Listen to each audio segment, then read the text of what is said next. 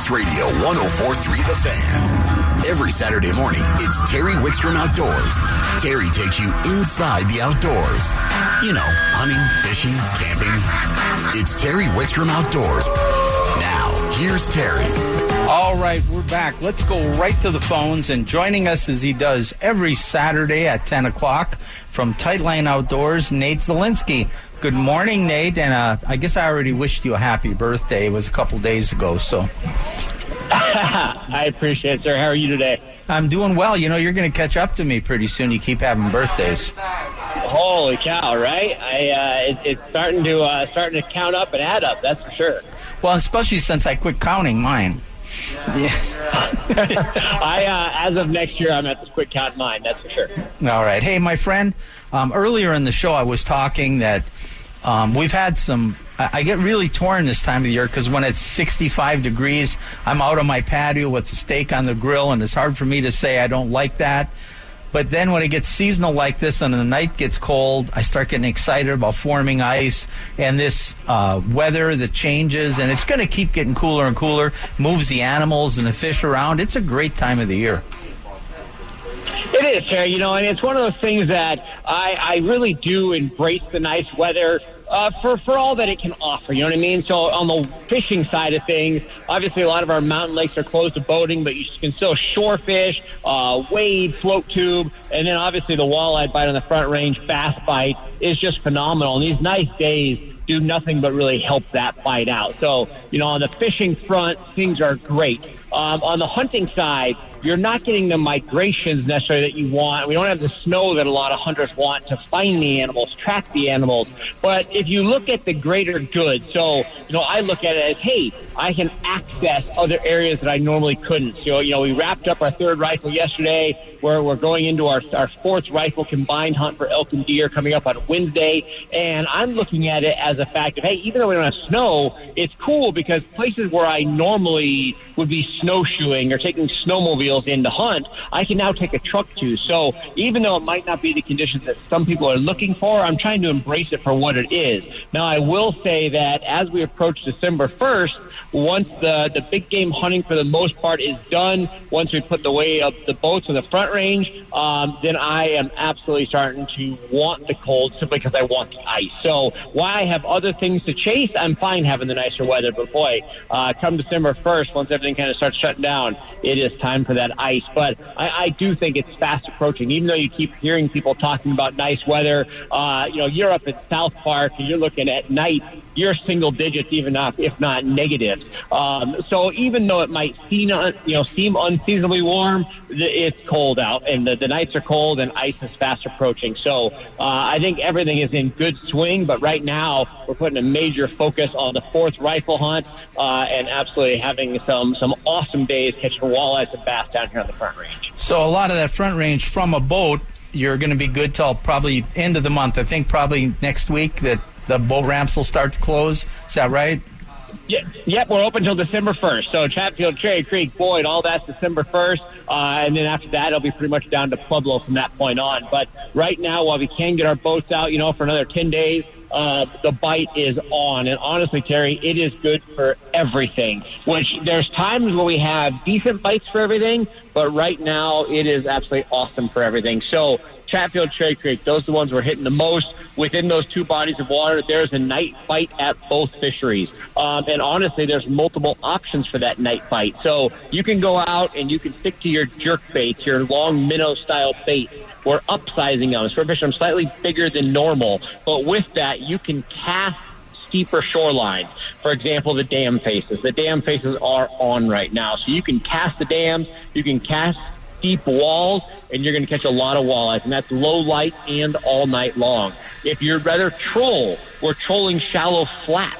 So you can kick out the planer boards, you can long line, and you can troll. So whether you're looking to cast or troll, both of those options are available right now, which a lot of times those two don't necessarily go hand in hand. A lot of times you're either forced to cast or troll, but right now they are both flat out going. So we're excited about that. Then the daytime bite, we have got a shallow water jig bite. So fairly shallow water, I would say you're fishing in eight foot to maybe 12 foot of water. You can cast jigging spoons. You can cast blade baits. You can cast jigging raps and those walleyes are going during the day. Then we also have a deep water jigging bite, um, and that bite is going extremely strong. That deep water bite, uh, the shallow side of the deep bite's about 18 foot. The deepest walleye I caught the other day was in 35 feet. So we have bites all over the place uh, in a, a vertical jigging presence there. So whatever your style or suit of fishing is, we have a great bite going right now, and that's at both Chatfield and Cherry Creek for the walleyes. And then the bass are also pretty going very strong.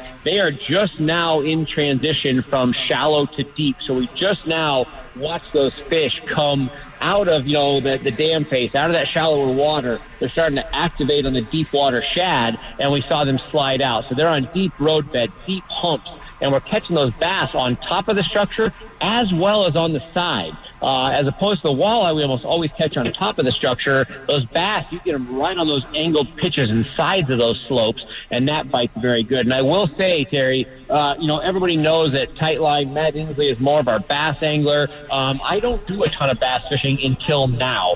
This is the time of year where I actually do really enjoy the big smallmouth simply for the fact that this time of year we catch some big fish. So this is the one time of year where we get a lot of separation from those little bucks and those little, you know, smaller bass up to all your larger bass. So you can have really good averages right now of those like 14 to 18 inch bass, which catch a lot, you know, you have a good option at a lot of them. Um, so, so it's pretty phenomenal. So a lot of great fishing right now. You know, another, and you're right. Uh, the second, one of the two best times for big fish of all species really are spring and fall, when the big fish are more accessible. They get a lot harder to catch other times of the year, and you really have to do a lot more hunting and do things different. But you know, if you're catching fish, you probably have a better chance at a big one this time of the year. One thing you didn't talk about, and I think a lot of people uh, look forward to for this time of the year, when you're casting or or, or trolling shallow with jerk baits and crankbaits and spoons um, are you?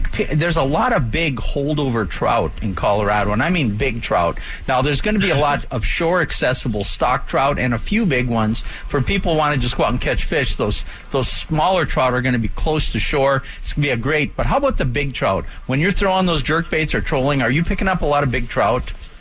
We are. I'm not seeing as much on the casting bite and that, you know, cast up in that shallow water on that dam face, but the night bite on those flats. Those big mud flats hold that warmer water. Those shad move in on it, and we are definitely seeing both big rainbows and big browns on the flats at night. So we're trolling those stick baits. Uh, we are seeing quite a bit on that. And honestly, Terry, more so than anything, uh, we talked about jigging shallow and jigging deep. Uh, when we're throwing particularly the blade bait in the shallow water, that 8 to 12 foot, pitch that blade up onto that shallow structure like the gravel pits at Chatfield, working those blades back, and that's really where we're seeing a lot more of those real big trout uh, is on the blade bait and that type experience. So that that's definitely been phenomenal. And you're like you said, um, I mean, people don't realize it, but like a Chatfield in particular, you know, if you saw a, a brown or a rainbow in that 28 to 30 inch mark, it's not like it's a, a, a freakish fish. Um, it's one of those things that there is a population of those fish. We just don't necessarily see them that much, but it's spring and fall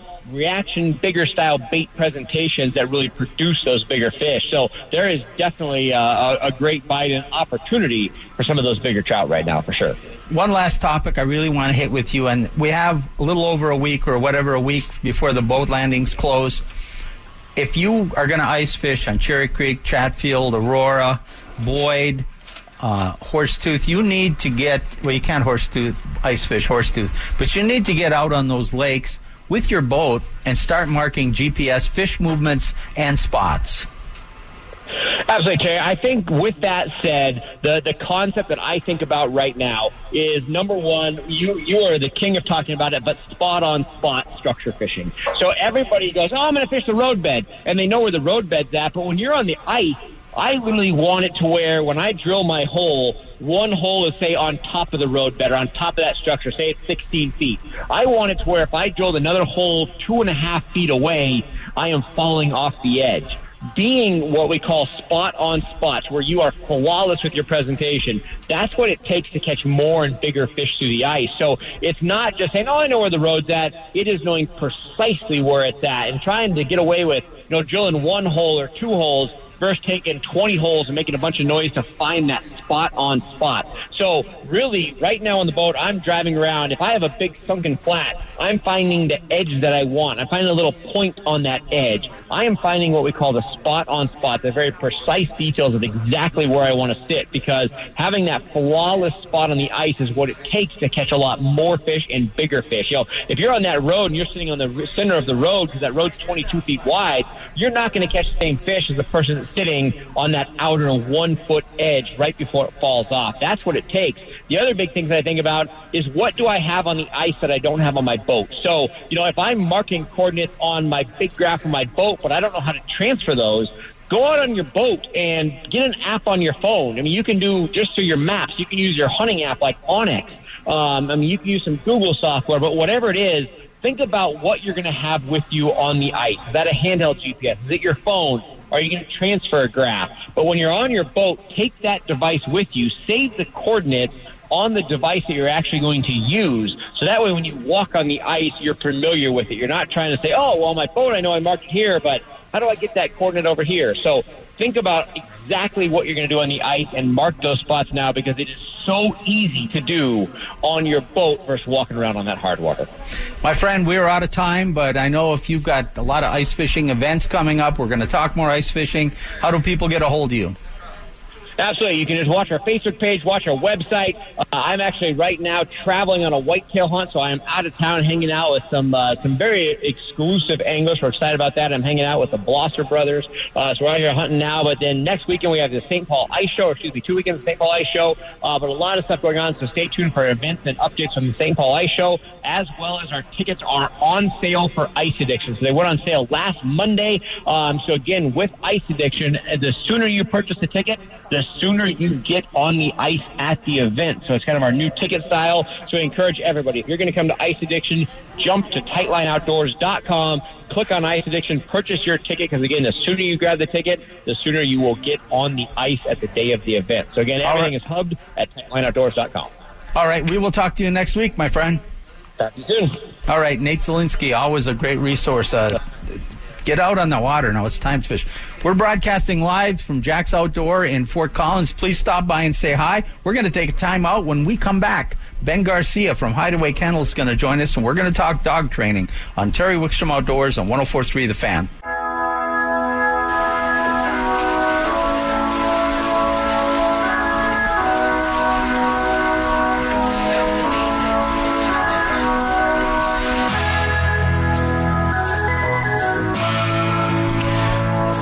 Listening to Terry Wickstrom Outdoors on 1043 The Fan.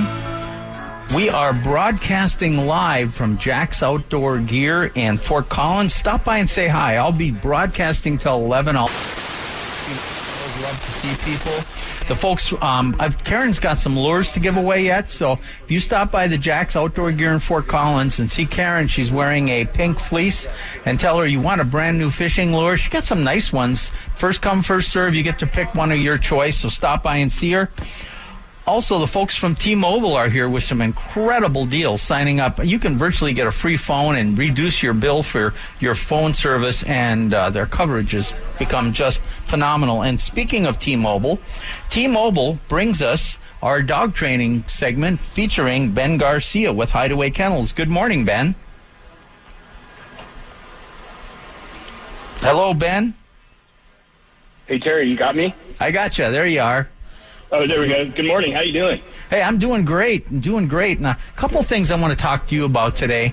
I know you want to get into one in particular about hunting dogs, what you do after a hunt. Yeah. But before we get to that, we're getting close to the holidays, and this is something that's always been kind of a pet peeve of mine people want to get a puppy or a dog for Christmas, and they justify it in so many ways. You know, who's going to take care of it, how it's going to be handled, why are we getting it, what's the use going to be? Is it going to be a hunting dog, a house dog? And I shudder because when you make those decisions with that holiday gift thing in mind, so often it ends up being a bad decision for the animal. How do you feel about that? Yeah, I mean, I couldn't agree more. And I know, I know, like my clients that breed and ourselves because we do breed dogs, like we typically will not have a litter around Christmas just to avoid even the phone calls or the emails about it because it's it's not a thought out process to, to have an emotional purchase like that of a dog. It should be well more thought out with a better plan and thinking ahead. For sure. So tell us some of the things if I'm going to get a dog, whether it's Christmas or other time, and I'm agreeing with you that make it another time when you're not doing it with maybe your intentions are great, but the outcome could be bad. What do I need to take into consideration? Well, I think the thing with one is puppies in the winter are hard. You know, it depends on the region you're in. Like a, a lot of breeders won't breed in the winter just because one is you're sending puppies home to be potty trained in the snow. You know, so if you have a little pup and you're taken outside to, to go to the bathroom and it's, let's face it, here in Colorado, it can be negative 10 at night, that dog's not going to want to go outside because it's cold, so they're going to come back in and, and then you have a potty training issue. So th- that's something to consider, you know, within the moment, you know, there. Um, some breeders don't like to breed in the summer because of insects and disease and viruses, you know. So some of those are there in the summer, some aren't, you know, fleas and ticks, mosquitoes, those things. So that can play into it. But the main thing when you're looking at getting a puppy in the winter, especially around Christmas time, if somebody's considered that, they're lined up with a good breeder, they got a good plan, is where are you going to be in four months? I mean, let's face it, we have, you know, with February that has holidays everybody goes out of town for. Then we have spring break, everybody goes out of town for. Then they're in baseball, soccer season. And then June comes and everybody wants to go fishing and go traveling. Where are you going to board the dog? Are you going to have it trained? What's your game plan? And those are things to really think of way before the hunting season. Because we're seeing it right now. Everybody wanted to travel for um, Thanksgiving, but didn't think about boarding because everybody got dogs last year and everybody's traveling now. They've got, you know, their vaccines or their whatever they're doing, you know, and traveling. But we we probably had 40 calls and emails this week of just people that couldn't find boarding for their dog over Thanksgiving, and they bought tickets without planning ahead. And so well, and that's and, and I want to move on to your other topic, but before I'll make a comment too. And I love dogs. I've had dogs most of my life. But when you, especially a family, when they, oh, let's get a puppy for Christmas, and dad's thinking it's going to be a hunting dog, mom's, right. one of the kids thinks it's going to be a home dog, and everybody goes, oh, we want a dog. And everybody jumps on board saying, I'll help take care of it, I'll help do this. Well, like you said, that wears off real quick, and all of a sudden the dog needs to go for a walk, or it should be in a training regime or an obedience training, and everybody's doing their thing, and they're, the decision wasn't made with the right plan. I think you're absolutely right. Let's move on. There's one right. other topic I know that's really important to you. We've got a lot of upland game going on, and a lot of people don't properly check their dogs after they've been hunting. Right, right, and this is the time of year. I mean, this is like you said, it's upland, it's waterfowl so what we like to call it is a tailgate check. And, um, you know, after a hunt, you know, you should get your dog up on the tailgate. You should look for some certain things that, that I'll go into here in a minute, but you're just making sure you're putting that dog up in a way without any problems. I mean, I like to start off with the, the mouth and the, around the neck and, and make sure there's no cuts in the mouth, no broken teeth, um, which can happen, you know, or a ripped tongue. You know, I mean, we've kind of had it all you know, um, and then go to the ears, go down the collar. You know, the armpits are one to check for fences, the chest, you know, and um, then the back groin area is definitely one to check, and just underneath their coat. Um, if it's still warm out and you're in an area with fleas and ticks, you know, you definitely want to be looking for those, depending on where you're hunting. And then I go down the feet. You know, you're looking at the forearms, the back legs, in between the webbing, the toes. Make sure you don't have a broken nail. If you have a dog or a breed that has dew claws you know, you're making sure that's still attached be- before you put the dog up, you know, in the tail, in the back of the truck in the crate. Now, is it's there a really good practice to have? Sorry, go ahead. Sorry. No, go ahead. Continue. I'm sorry. Well, I was going to say, and if you're waterfowl hunting, like we, you know, we have vests for our dogs, and and sometimes I've seen people put the dog up with the vest on, and there can be debris in there. There can be um, you know, rocks or dirt or grind, and then it creates a hot spot on the dog as they're coming home because they start sweating in that neoprene vest, especially if you have one with the flotation. So you want to make sure you take off your vest before you put them up, your goggles, your boots, take all those things off and, and make sure there's nothing in there between fields or areas you're hunting so that you don't have a problem coming on. Because sometimes those vests, you know, like I've seen one get up under a, a stick, get up underneath the neoprene vest on a duck dog and just rip their chest open, and we didn't see it until we took off the vest and and saw the wound. So it's it's good practice just to check every. Same as unloading your gun or checking yourself over. It's a good thing to check your dog over before the hunt's done. Also.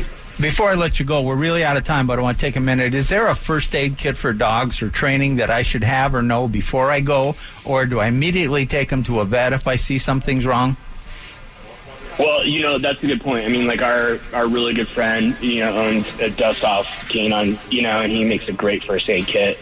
Um, we got them all for all the guides this year out at Rocky Mountain Racers to have, and, and, and man, he knows what he's doing on those first aid kits.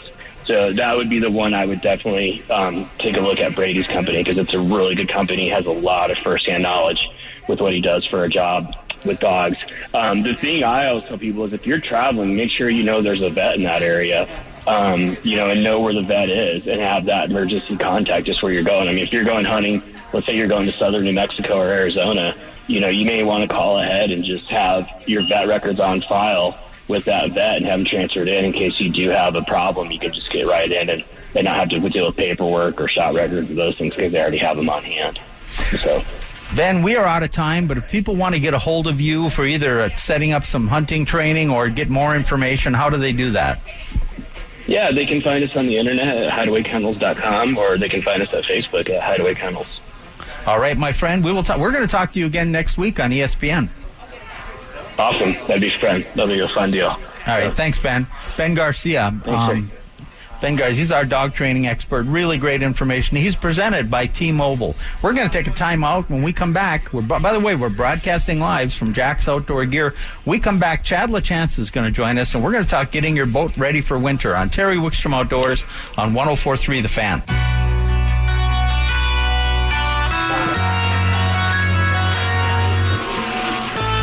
Oh, it's too bad the Eagles are playing when Chad is on hold. I'd like to get to him, talk boat, but I like to listen to the Eagles. I saw them in concert this year. They were fantastic. You're listening to Terry Wickstrom Outdoors. We are broadcasting live from Jack's Outdoor Gear. We're here with our friends from T-Mobile. T-Mobile's got a bunch of great. You can get virtually a free phone, and the, the deals they have on plans right now are are stupid. So come by to Jack's. Come by and see us. By the way, Karen still has a couple fishing lures. The first two people that come up and ask her, say, We heard you got a couple lures from Terry on 1043 The Fan. You can get your choice first come, first serve of those lures. They're really nice lures, too, so stop by and do that. If you've never been in a Jack store, stop and see us. Let's go to the phones now. Joining us um, he's our good friend, Chad LaChance. You see him on television. He fills in on this radio show. He's uh, an outdoor enthusiast and a very accomplished both angler and hunter. And Chad, you and I are faced with a dilemma, you this year and me for the last few years, that we don't normally face because we obviously were spoiled. We got boats from our sponsors. They would take them and sell them, and then we'd get another new boat. But now we're keeping our boats through the winter, so we got to get them ready. Yeah, you know, it's a uh, it's a new thing for me, but uh, or not new. It's I've done it in the past, but it's new this year. For you know, uh, I have not done it in a while. But the thing about it is, Terry, is our boat season has gone really long, but we're still going to end up with three months or so where, where there's not going to be any boating, maybe four. And so it is important that you get some stuff done with your boat. Uh, you know, before you put it away for the winter time. They're expensive. Everyone knows that. So so uh, you want to take care of them, and then on top of it, you want it to be ready in the spring when we get those first nice days. That's not when you want to be working on your boat. So now's the time to get ready to do it. You know, uh, right around the end of the season. And the first thing I'm going to recommend that people do is put some sort of fuel stabilizer and ethanol treatment in their in their boat, and then run that motor for me, that means go splash it in the lake one more time and run it up and down the lake and make sure that the whole fuel system has that treatment in it. We want to in the in the fuel injection. We want to in the motor itself, not just in the gas tank, so that we don't have injectors that clog and stuff like that. So if you can't take the boat to the lake one more time, then put it on a hose and uh, and run it for like uh, two three minutes so that it has a chance to suck all the all the fuel through the system and get that fuel stabilizer in there. Most of the stabilizers are just a few bucks or five bucks, and they'll treat 25 gallons of fuel. So keep that in mind and uh, and go from there. I also like to fill my boat all the way to the top so there's less room for condensation inside the fuel tank as the temperature changes up and down and uh, less chance of water. So I'll fill it up, treat the fuel, and run it at the lake. And then very, very important uh, that you get all the water out of the system if that boat's going to sit outside or potentially even in your garage, depending on your garage And that means the motor itself. And some people say, well, I'll just tilt the motor down. Well, that'll get most of it, but you really need to tilt the motor all the way down, let it sit for several minutes, then tilt it all the way up and all the way back down, and go through that a few times because some of the some of the water port, portages inside that motor will not necessarily drain straight down; it's just hanging there. So you need to cycle the motor uh, another thing, since we're all fishermen, that you really need to make sure of is that you drain the live well pumps. And so those, I'll flip them on when the boat's not in the water, let them pump any water out. Uh, same thing with the bilge pumps, both the manual and the automatic pumps.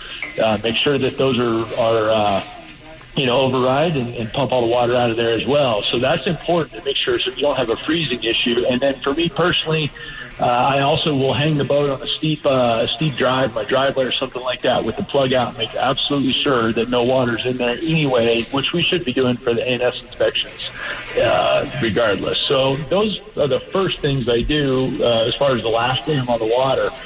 Then I'll get real serious about other things. So one of the things I'll do, charge all the batteries, uh, which we would normally do is uh, at the end of a normal day of fishing. But then I'll also make sure they're topped with water for the year. Uh, you know, the last few times you ran it, maybe you, you burned some uh, some of the water out of the batteries. So go ahead and top those batteries with distilled water. Make sure that they're full and clean for the year. That the terminals are clean, so that all winter you can occasionally put that the boat on a charger and, and charge them back up uh, if, in the event that uh, you know you're going to let the boat sit. So that's important to take care of all the batteries in the boat. Um, another thing that I will always do is back up my electronics, my GPS coordinates, and all that any data that I saved for the year. And the reason I do that is in the event that anything crazy goes wrong over the winter the electrical system fries or anything weird, I've got all my data from the year. And that doesn't sound like a fishing thing, but it's a major fishing thing for me. Uh, you know, I've got thousands of waypoints from all over the country, and it's very important I keep track of all those. So I'll back everything up on the on the sonar units that's important. And, then I'll also mothball all the compartments in the boat because I have had significant issues over the years with both mice and squirrels. If the boat's going to be outside, every or even potentially in your garage, when it comes to mice, uh, you need to make sure there's mothballs in the boat somewhere that will kind of repel them. Uh, so that's a, a thing that helps a whole bunch. And then if you're really anal, like myself, then for sure I'm going to shampoo the carpet, get the carpet and everything all cleaned up before winter as well, and just get the boat ready in general uh, so that I don't have anything that's wet or anything that's moldy or anything that's you know dirty, yucky. Everything's clean, and I know the status of the boat. And given the availability of parts and things these days, uh, I would give the boat this year particularly a very thorough once over and go ahead and order any parts it might need now because who knows how long they're going to take to get in the current uh, environment. You know, I, I got a couple things I want to I want to bounce back on you here. One is, I was getting my boat ready yesterday, and I found myself, and I haven't felt this for a while, I'm usually getting really excited about ice fishing this time of the year, and I am. And I'm thinking about that. But I also was feeling a little emotional because I feel like I'm putting the boat away. Yet there's still, by the way, before I go on, there's a, a fan of yours here who saw your boat out at the lake. He wanted to say hi. He's waving right now, so. well, tell him I said hi. I appreciate he that. He says hi. um, but anyway, um, I, I was kind of feeling, you know, I thought, wow, you know, I, I been doing this for a few years now, and all of a sudden I'm thinking, and I always take the tackle out of my boat and store it in different places. Especially, you and I both know there's some soft bait that you really don't want to have freeze that can affect it, especially like some of the gulp things and like that. And they still seem okay, but better off to store them in a warm garage or something where they're not going to freeze. But a couple of things I want to ask you about that you didn't cover, and I don't do them on a, as regular as I should. Well, one, I don't do it all anymore, and that's fogging. You know, in the old days, we used to fog the motors. Um, I want my boat ready to go, and I might take it out to Pueblo in the middle of winter and then just drain the water again. So I want, I don't fog my motor. Do you st- I think most of the modern motors don't need you to fog like that, do they? Yes, I agree. No, I don't fog my motor either, and um, and I never have even way back in the day because I would always pull it out, you know, and use it like you said. I might run a Pueblo or do something with it, road road trip. So that has not been an issue. I've I've done. I don't do it. I think the motors burn a lot cleaner than they used to, or I know they do. Um, and I think it used to be more of an issue, uh, you know, to do that. But I don't do that, and I also agree with you on taking tackle out I don't know if I consider that a boat prep thing or a tackle prep thing, but all the tackle comes out of my boat. Everything comes out of the boat. I don't leave anything stored in the boat as far as fishing tackle goes because uh, and a whole other segment, but there's a whole bunch of end of season prep I do for my tackle as well. So everything comes out of the boat for inventory purposes, and also it gives you a chance to really see what's going on inside your boat with your tackle and everything else. I pull all the cushions. Uh, the throwables, I should say, the, the PFDs out, everything like that comes out, so everything can get inspected the boat, and uh, I start fresh in spring. Well, a, a kind of a rite of spring for me. Now, if I make a trip in the winter, I just throw in what I need for that trip but kind of a rite of spring early is getting my boat ready again, like you said. And that the main thing for me to do that, because we've done all this prep ahead of time, is going through the tackle that I want to permanently keep in the boat for the season. You're going to switch, obviously, some rods and tackle out during the course for different trips, but there's a handful, of, uh, maybe 10 rods and, and a bunch of tackle that's in the boat all the time in, in case I run into an emergency trip. You know, do you do that? Yeah, I mean, my boat when I get when I rig it in spring, when I get ready in spring, I'll put everything in. I'll put all the core tackle in, and the core tackle for me is the stuff that goes regardless of what I'm fishing for or where I'm fishing. That stuff will stay in the boat and stay organized. I'll spend all winter working on that in the garage and then you know get that tackle ready. So the core boxes and core rods go in the in the truck or in the boat, stay in there all the time, and then I'll change and add you know add or subtract things. More typically add things depending on if I'm going on a specialized trip somewhere. Uh, and as you mentioned, if I'm going fishing in the middle of winter somewhere, unless it's a major cross country type deal, if I'm going to Pueblo or something, I can I can typically narrow that down to, to a couple of rods and a, and a couple of boxes of bait, throw them in as you mentioned. So uh, very simple. But when it you know as as we get ready for guides this coming spring, and we did renew our guide permit, so we'll be guiding a bunch in May and June and July, particularly this year. The core stuff will always be in the boat, so I'm ready for whatever whatever I need to do, and that'll be another segment for another show. But going through and getting what I call job lot quantities, making sure I have enough of each item to get me through a couple of days in the boat uh, in the event that, that it's a key item going through a bunch of. So, for instance, the winter that might be blade baits, right? Well, I would need a bunch of them because I might snag on some stuff. So, having one of your favorite colors is not going to be a good call. I will organize all of that in the winter so it's ready for for springtime. Uh, for Chad, we got about 30 seconds left. But one thing we didn't talk about, and I don't do it every year, but I do it every couple of years, and that's the change the oil in my lower unit. Yeah, absolutely. Change the, the oil. That depends on your use and everything else. I think it's prudent to do it every year. Um, I at least check the condition of mine every year, but I agree with that 100%. Uh, also, the wheel bearings on the trailer and the brakes on the trailer would be serviced this time of year as well, or sometime over the course of the winter, so that you're ready to go in spring. All right, my friend. People want more information from you. How do they find you?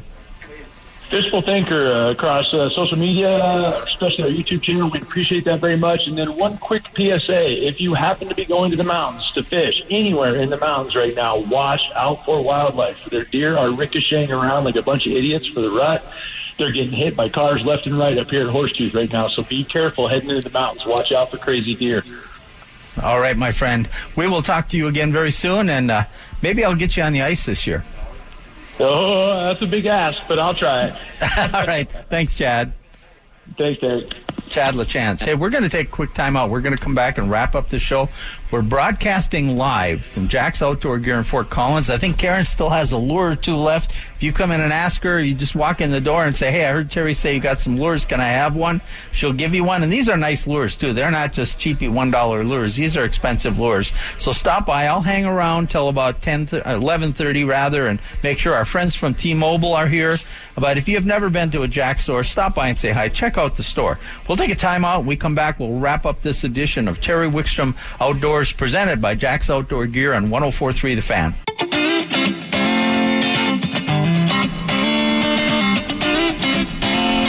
You're listening to Terry Wickstrom Outdoors. We are finishing up broadcasting live from Jax Outdoor Gear in Fort Collins.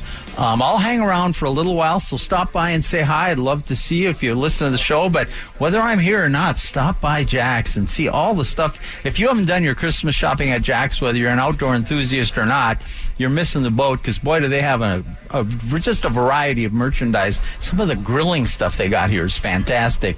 But if you're an outdoor enthusiast, you have to check out a Jax store near you. Today at this store in Fort Collins, which is on the north end of Fort Collins on College Avenue.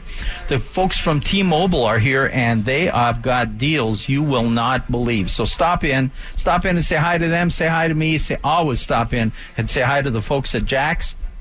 Uh, coming up in the next few weeks, by the way, next week, because of a football game, we will air on 1600 ESPN. I think for most of the time after that, for quite a while, we're back on the fan the entire time, but that can change without notice. So always follow our Facebook page, the uh, Terry Wickstrom Outdoors. We give you updates on past interviews, upcoming interviews, when we're going to air if the schedule changes so you can keep track of us. And we do a lot of live reporting too. And we're going to start posting ice conditions. I'm going to post on the Facebook page probably this week guidelines on the thickness of ice and what it'll support. But those are guidelines because there's so many other factors that come into play. And we're going to continue our Masters of Ice Fishing where we get the world's greatest ice fishermen.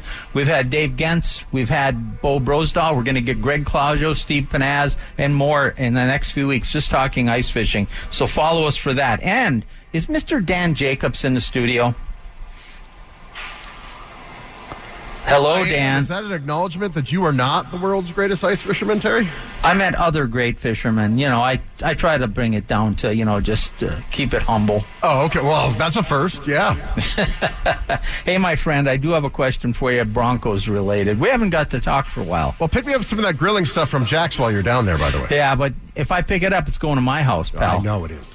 Cedar Yeah. planks. You know, put some nice salmon or you know, cedar planks Oh, for the. I've got cedar planks at my house for salmon, and I do have quite a bit of salmon on the grill. And I was talking. Well, we'll get to the Broncos in a minute. I was talking to the manager at the Jax store, and you know, there's there's different approaches to outdoor cooking and grilling. There's you know, there's uh, the gas grill cranked up, high heat, searing the steaks and cooking things. That's kind of my style.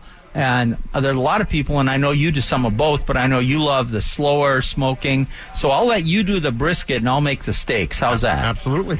Yeah, sounds good. We had to get together and do that sometime. Sure. Hey, my question watching the Broncos, and I'm an avid fan and I'm a sports enthusiast. You know that. We talk all the time about it. And I know we can go through all the controversy about the quarterback and the head coach and all those things. The thing that has aggravated me the most, I can't think of a game this year where the Broncos came out ready to play. Well, I would say maybe did they get off to a rough start against Dallas, or did they come out? They to gave up a bad uh, special teams play right in the first play. They gave up a big return. Okay, well then, yeah, you're right. they kind of turned it around after quickly on that Dallas game. But even this last game I was watching, uh, the defense acted like they had no clue what Philadelphia would run, like they'd never seen the plays before. Everybody was out of position.